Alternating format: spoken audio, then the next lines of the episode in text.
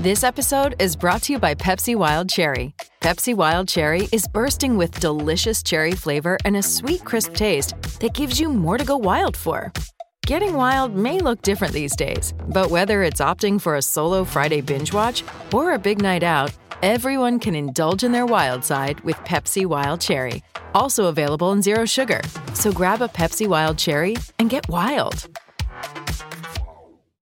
Welcome to Homestand Sports, the podcast for the passionate fan. I'm your host, Albert Vartanian, and I'm joined, as always, by my co-host, Justin Pooney, who will tell us why LeBron James was 3 points away from giving us generational receipts. Wow. Well, on today's show, is William Nylander officially an NHL superstar? Should anybody take the Maple Leafs seriously until they improve their blue line? How worried should the Oilers be about McDavid and Draisaitl? And yes, Justin Pooney will explain why LeBron James was 3 points away from printing generational receipts. I don't know, but we'll find out. Lots to get to and lots to answer, so let's get this party started.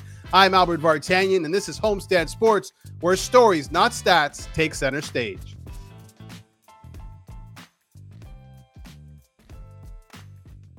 All right, Justin, so the Maple Leafs wrapped up their big trip in Sweden, the Global Series, with two big wins. But the notable storyline coming out of that is William Nylander. What was your biggest takeaway from the Toronto-Sweden trip? Exactly that, William Nylander. I think he just looked so comfortable. He looked like it was kind of like it was his weekend. You know, when you go to the NHL or NBA All-Star weekend and whatever, and there's a host, the All-Star from that respective city is the host. It looked like William Nylander was the host of this weekend in Stockholm. It looked like he was at home. He was smiling the whole time. His on-ice performance was as on par with what he's done all season, been excellent. I think William Nylander has kind of set himself up as the Robin to Auston Matthews Batman up for the Toronto Maple Leafs. I think he has passed Mitch Marner as the second most important player on the Toronto Maple Leafs. I think we talked about it last week about is it time to think about moving Nylander? I think the performance he's put on this season so far and how he's played, I think it's made it clear as day that it's time for him to move, him to leapfrog Mitch Marner, and Brad Treliving to really consider moving Mitch Marner. Really? Yeah. I was not expecting that from you today. I really wasn't.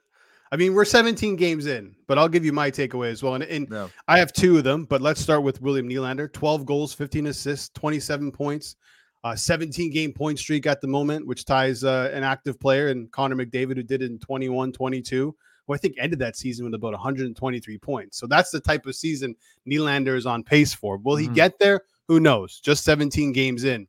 But I will say this, you know, some players really, they feel the pressure of a contract year, and they can let it affect their game in a negative way. But for Nylander, that's just not the case, at least not yet.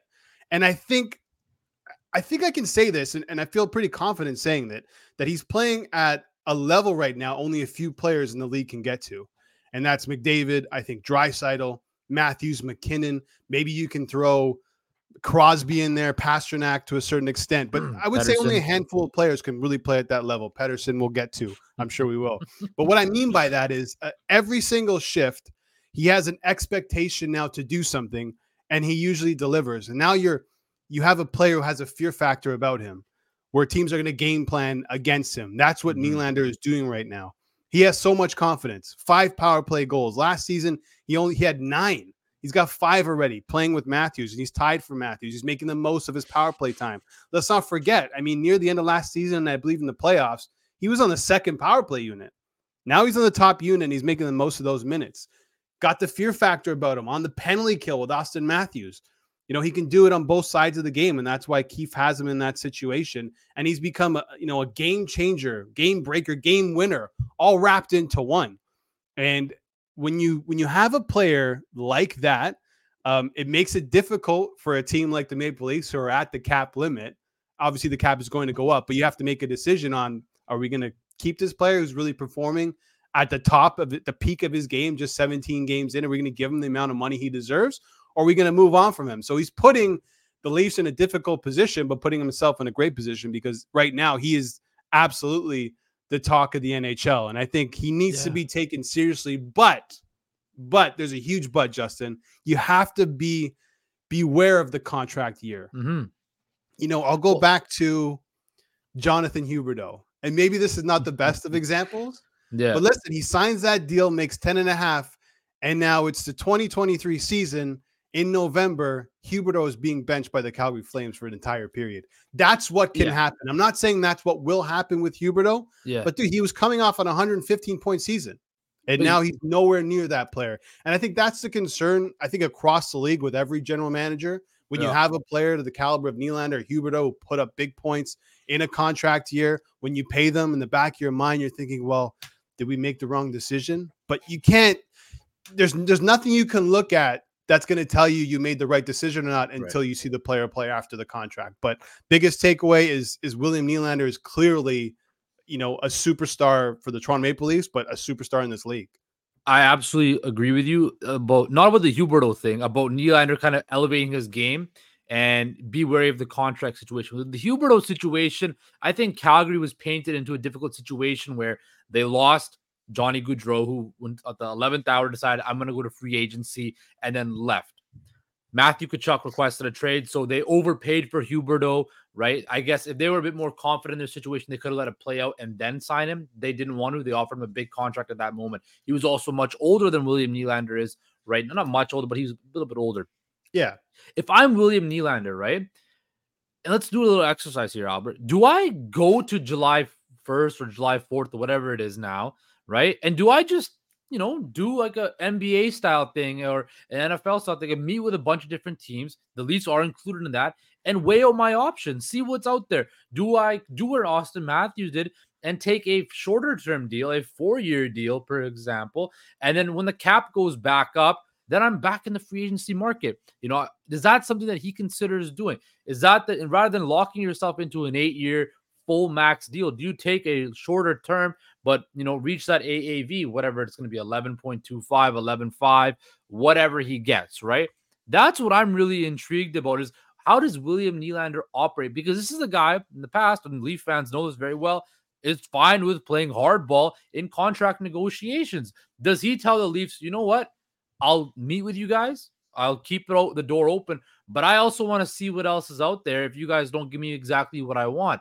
That is something that's going to be very interesting, and how Brad Treliving has to maneuver around that, is because if you let a guy like this hit free agency, hit the open market, then you're allowing other teams to get involved. He can see what else is out there, but also, you know, it creates more, what's the word I'm looking for? Empowerment on William Nylander's side. So that is something to me that's going to be very interesting moving forward. Yeah, by all accounts, he wants to stay with the Toronto Maple Leafs. Right? That's what we hear. And it's just, there's a really good article on The Athletic that Pierre LeBrun wrote today. Yep. And he talked to a bunch of GMs about what they think Nylander's fair market value would be. And it's so interesting because you had a range of $9.5 million all the way up to $12 million. Yeah. Right. So that's Nylander's in a great position. How much do you pay this guy? He's 28 years old. How many more years does he have left at his peak? And I'm starting to lean towards a shorter term deal, similar to what Matthews got, but not the same amount. I don't think there's a world where he makes as much as Auston Matthews. And a lot of GMs, I think, compared the Sebastian Aho contract and the Pastrnak contract. I think he's in and around there, probably just below Pastrnak. Regardless of the situation, take the Maple Leafs out of it and just focus on the player. Nylander can get, I think, the amount of money that he expects to get, whether it's from the Leafs or any other team in the league. He's in that position at the moment. Yeah, he is. And look, him, I think what's going to be very interesting is him and Elias Pettersson. Again, I bring the Canucks into, but you look at it, both these guys are having career years, huge starts to seasons, and both them, you know, William Nylander is UFA, Pettersson still got another year on his deal, but both are in high leverage contract situations. Yeah. And from what we're hearing from Pettersson is he's willing to take a shorter term deal, a 4-year deal, where he can then opt out and get back into free agency. And I'm wondering if a player like William Nylander or players going forward understand that now, where, hey, if I take a shorter term deal and I'm going to be, 30, 31, 32, and I can hop back in and get another big ticket deal, that might be something that might be the norm in the NHL that we see in the NBA, where guys take shorter term deals. It continues to have them to have all the leverage. It keeps those teams on their toes, and it maximizes their profitability because the cap is supposedly going to go up and up and up in the NHL. My other takeaway was the Toronto Maple Leafs again, they need help on defense. It's getting bad. I mean, they're 7th in goals against. That's in and around like the Flames, the Sharks, the Blackhawks. You know, the best teams in the league aren't high in that category. They keep the puck out of the net. And if you look at this Toronto Maple Leafs D-core, right? Mm-hmm. You go Morgan Rielly. He's been great. But after Rielly, there's a serious drop-off. You go Brody and Giordano. Got two vets who are clearly past their prime, playing too many minutes because they have to make up for a lack of quality on that blue line. Then you have Jake McCabe. And I'll say I thought he looked pretty good against Minnesota. He was effective with his stick checking. He was physical in the corners. But he's average at best. Let's not forget before the injury, he was horrible. People were calling him to be benched and not even play with the Leafs anymore. But that's not going to happen. Liljegren, he's hurt, but he's not a top four guy. He's a guy who can fill in, I think, occasionally, but he's a bottom pairing guy. Then you got Klingberg, who's completely gone MIA. This injury seems to be a serious issue. It looks like he's heading towards LTIR and maybe done with the team. I don't know how long that's going to go on for, so you're going to be missing a defenseman there. But you can't have a $4+ million guy just sitting in the press box for the rest of the season. That's not going to happen. Then you got William Lagesson and Simon Benoit. Better than expected, but let's be real. They're 6th, 7th, 8th defenseman at best. They're AHL guys. Oh. There's a reason why they haven't been playing in the league. And I just can't take this team seriously until they improve this blue line. There's absolutely no chance of the Toronto Maple Leafs winning anything with this blue line. And this whole regular season, once again, is going to be all for naught. William Nylander, okay, it's been fun. Matthews scoring hat tricks, great. You know, Marner contributing. There's some good stories. Looks like Bertuzzi's turning it around. But after that, you get to the playoffs, and if you have a D-core that's this, or let's say even marginally better, there's no chance.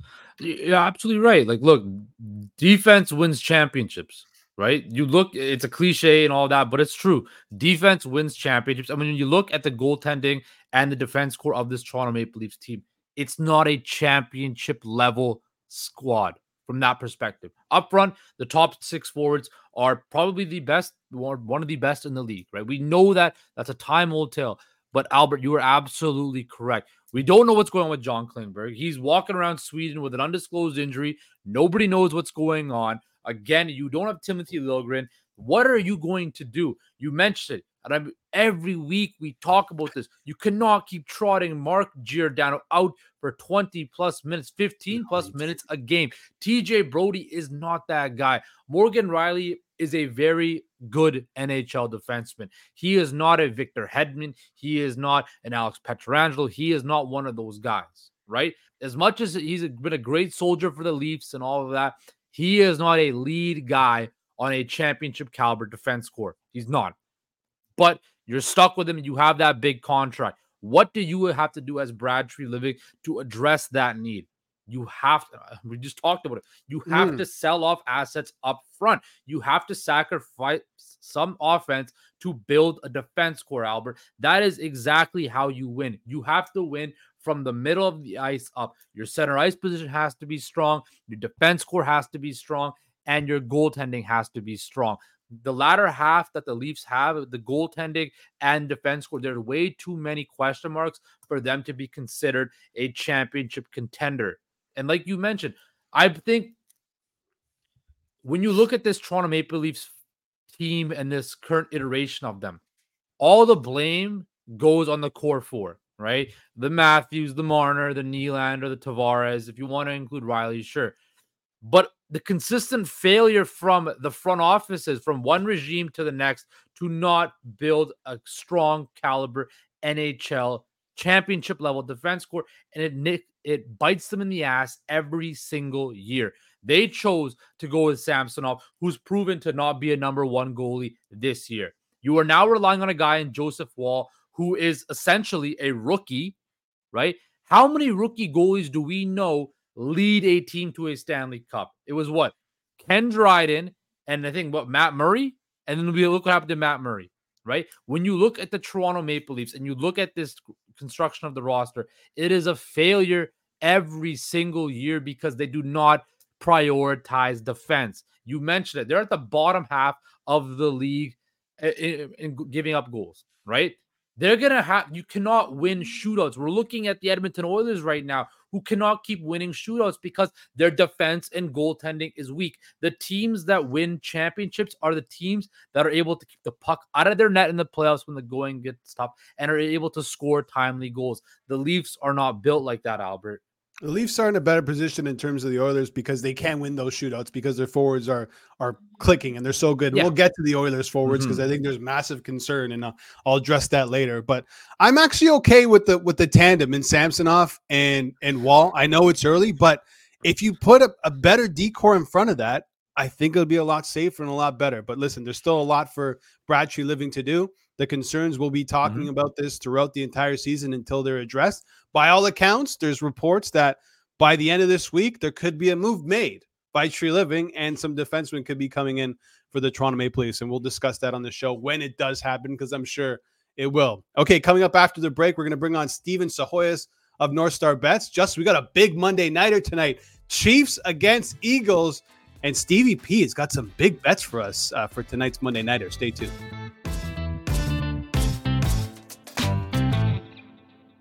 All right, let's bring in our guest right now from NorthStar Bets, Steven Psihogios. Stevie P, thanks for joining us. We got a big Monday nighter tonight, maybe the biggest Monday nighter of the season. It has to be, right? It's the Chiefs laying 2.5 at home to the Philadelphia Eagles. Which way are you leaning so far?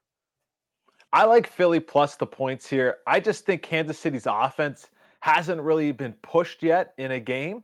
Even the week one loss to Detroit, the Lions only scored 21 points. Now, credit to that defense, because the Chiefs have been one of the best defensive teams all year. It's funny how the script is kind of flipped on the Chiefs, where they become such a strong defensive team while the offense is trying to figure stuff out. But I think Philly's got the weapons on offense in A.J. Brown, in Devonta Smith, in DeAndre Swift to push Kansas City somewhere where they haven't been comfortable playing this season. So I'll take the Eagles plus the points, and I like them as a money line play too at plus money odds. Stevie, but aren't you worried about this Philly secondary? They ranked, 28th against the pass, allowed 19 passing touchdowns. Last year, that secondary was probably the best in football, and then it got exposed in the Super Bowl, and it's been downhill ever since. I know the Chiefs don't have a great wide receiver core, but when you got a guy in Travis Kelce, you got a guy in Patrick Mahomes, Andy Reid is, 31-6 after a bye? Don't you think that he would take advantage of that weak secondary the Eagles have? I just don't think they can. I just don't think they have the receiving weapons to do that. I think the teams that we've seen do the best against the Eagles and that secondary are teams that have two or three guys that you can really rely on. Remember, the Vikings put up some pretty gaudy totals on that secondary, but they had Jefferson healthy. They had Addison, Hawkinson. Like, there was a lot of ways you could put that football or spread that football around. Washington, you don't think of them as a team with a lot of intriguing wide receiver weapons, but McLaurin's having another solid season. Jahan Dotson's been very good. They have Curtis Samuel, and Antonio Gibson's always dangerous out of the backfield too. I just don't think Kansas City has the depth of weapons to make up for that. I think if you take away Kelce, this offense, we've seen it look pretty lifeless most weeks. All right, Stevie, let's talk some props. And we did that before the show started. Me and Justin told you how much we not that we hate first touchdown scores, we can't really predict them. I mean, we've hit 1 out of 1,000,000 so far this season, but you're leaning towards some first touchdown props for this Monday nighter tonight. Yeah, there's 4 guys in particular that I'm eyeing up, and the first is Jack Stoll, the tight end, who will probably take up the most of the work for the Eagles with Dallas Goedert out. His snap, he had a 44% snap share in the previous game that the Eagles played, so he filled in a lot when Goedert cleared. But there's a couple other guys further down the board as well. Grant Calcaterra, he had a concussion, so he left that game early, but it looks like he's going to play tonight. And Albert Okwuegbunam is someone who I'm looking at. These are guys that you're looking at upwards of like 50-1, 55-1 odds here at NorthStar Bets. Okwuegbunam's an interesting athlete. He's not a very good blocker, so I could see him actually taking a larger role in the receiving game, replacing Goedert that way, while other guys like Calcaterra and Stool do more of the blocking. And then one guy on the Chiefs I'm going to throw out there, he's at 25-1. That is Noah Gray. He just always seems to get involved. Like I said, the Chiefs don't have a lot of options outside of Travis Kelce, so the ball is going to get spread around when it goes to those second and third players. And I think Noah Gray, he can find and have a nose for the end zone tonight. Stevie, A.J. Brown, besides Tyreek Hill, probably the best wide receiver in football, on an absolute tear this season. Him and Jalen Hurts have been defense's nightmares all season. We know this Chiefs defense is probably the best it's ever been in the Patrick Mahomes era. I think his line is set at 79.5 right now on NorthStar Bet. Would you lean the over or the under for A.J. Brown total yards tonight? I'd go under. I think now with no Goddard, you can kind of focus a little more on these outside wide receivers, because even though I mentioned these guys as good first touchdown scorers, it's hard to none of them are Goddard. You're not going to replace him. So I think the Chiefs, who have been very good against the pass this year, I believe they're allowing the third fewest yards per attempt in the NFL this season. I think they can really limit the Eagles through the air. Philly's a run-first team. They're going to want to run the ball against this Kansas City team. They're 27th in opponent yards per rush attempt. So I think the key to success for the Eagles tonight will actually be running the football. So expect a big night from a guy like DeAndre Swift, who will also help replace Goddard in the sense that he runs a lot of his routes in the short to intermediate area of the field and over the middle. So I think Swift will have a big night tonight. I'm not really looking to bet on either of the wide receivers or Jalen Hurts to go over, for that matter. Well, not only will I be hammering my boy Albert at NorthStar Bets for a first touchdown, I'm going to be sprinkling a little bit on a parlay that you put together over at NorthStar Bets. You have an article out right now looking at some NHL action, and you got a parlay. It's a three-teamer, including your favorite, the Boston Bruins, who are just absolutely rolling right now, Stevie. Yeah, and it's, as a Bruins fan, like as a fan of any team, you can admit that it's sometimes hard to look at your team objectively, but these are the facts coming into this game. Boston's got the best save percentage in the NHL. They're allowing the fewest goals per game, and right now they rank 10th in goals for per game. They're just one slot behind Tampa Bay, who ranks 9th. The Lightning, meanwhile, are 24th in team save percentage, and they're allowing the 6th most goals per game. So the edge has to go to the Bruins, even on the road. I still like Boston in that matchup. In that parlay piece, I also picked the Panthers to win tonight against the Oilers. Edmonton, Justin and I talked about this on Friday. I said, wait and see with the Oilers. I'm like, hold on the horses. Hold up the horses just yet. I'm not ready to say they're just back. They play a good offense, and what happens? They get lit up for 6 goals. The goaltending issues are still there. And you got a Florida team that's been playing pretty good between the pipes. They just got Ekblad and Montour back. So I like Florida as well. And then to get that parlay over plus 300, that's kind of the sweet spot I was looking for. I'm banking a couple of goals with the Coyotes against the Kings. They've covered as a plus 2.5 underdog in 10 of their last 11. Boston, 13-1-2. I don't know how they keep doing it, Stevie, but I know you're a happy man, and I thank you so much for jumping on today.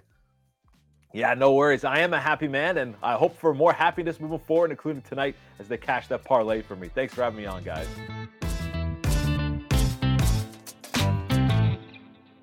All right, Albert, is November 20th on a Monday morning, and Connor McDavid is 5th on the Edmonton Oilers in scoring, and Leon Draisaitl has just 6 goals on the season.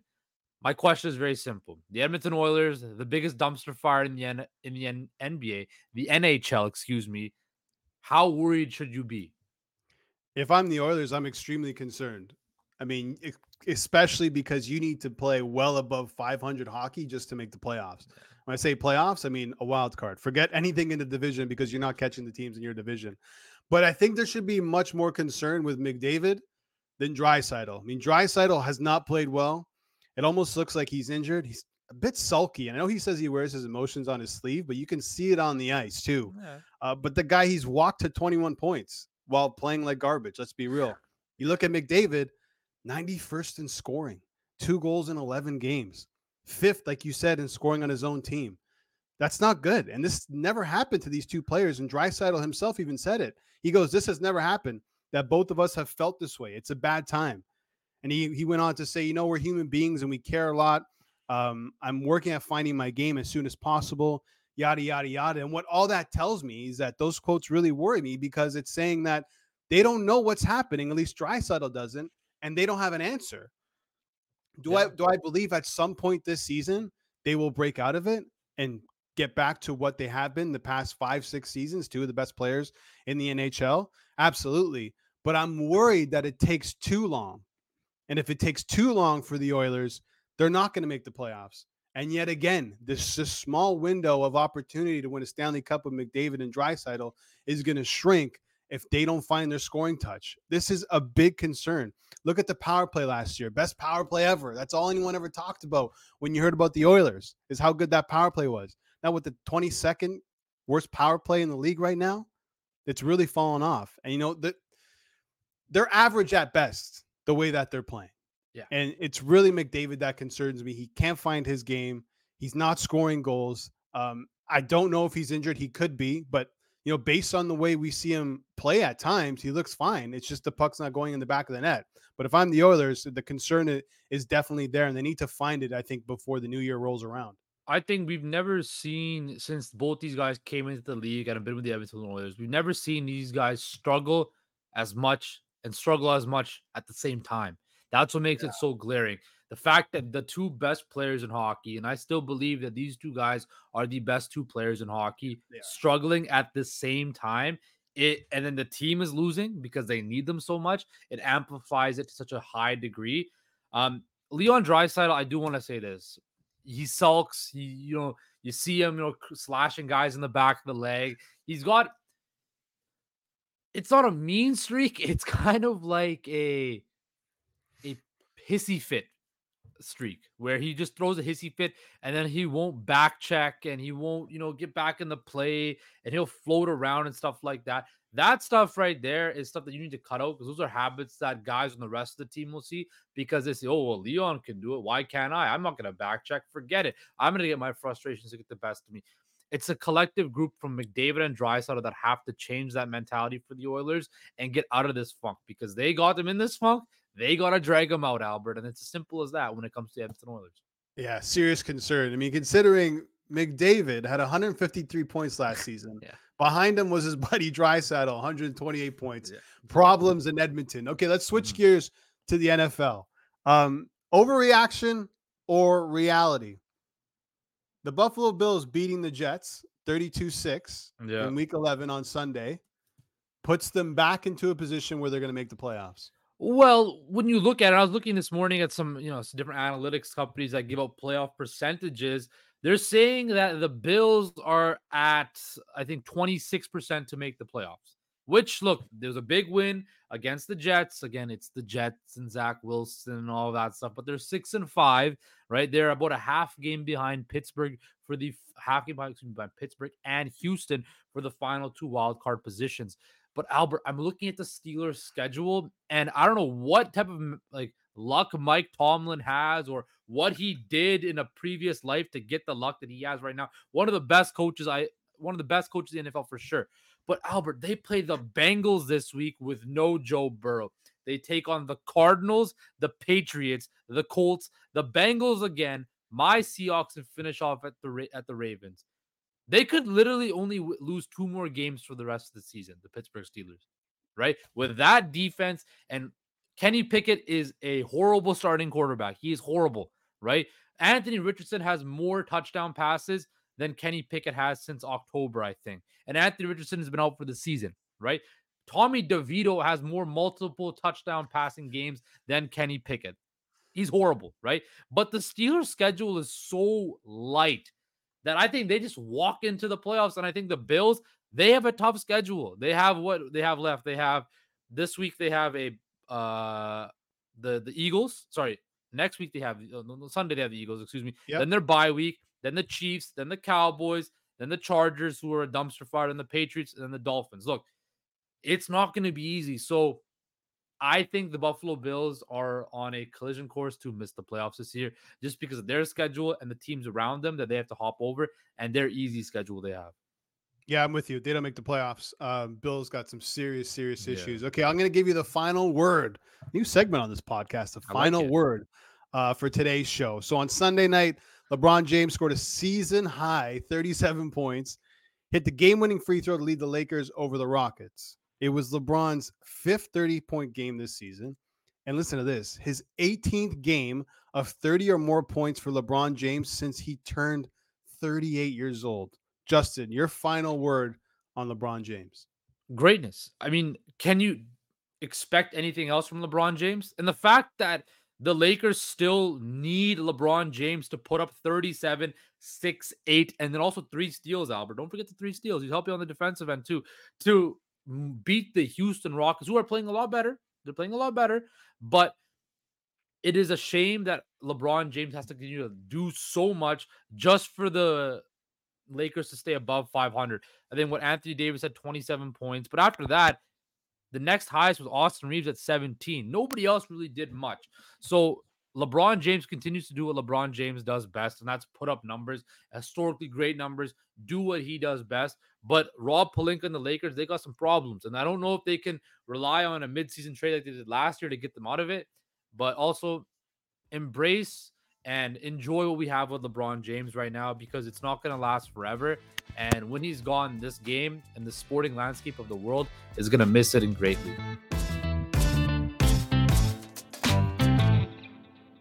All right, that's it from us at Homestand Sports. Thanks so much for listening to today's podcast. Don't forget, we'll be dropping episodes throughout the week, so keep your eyes peeled for that. You can find Homestand Sports anywhere you download your podcasts, including Apple, Amazon, and Spotify. Thanks again for listening. I'm Albert Vartanian. This has been Homestand Sports, where stories, not stats, take center stage.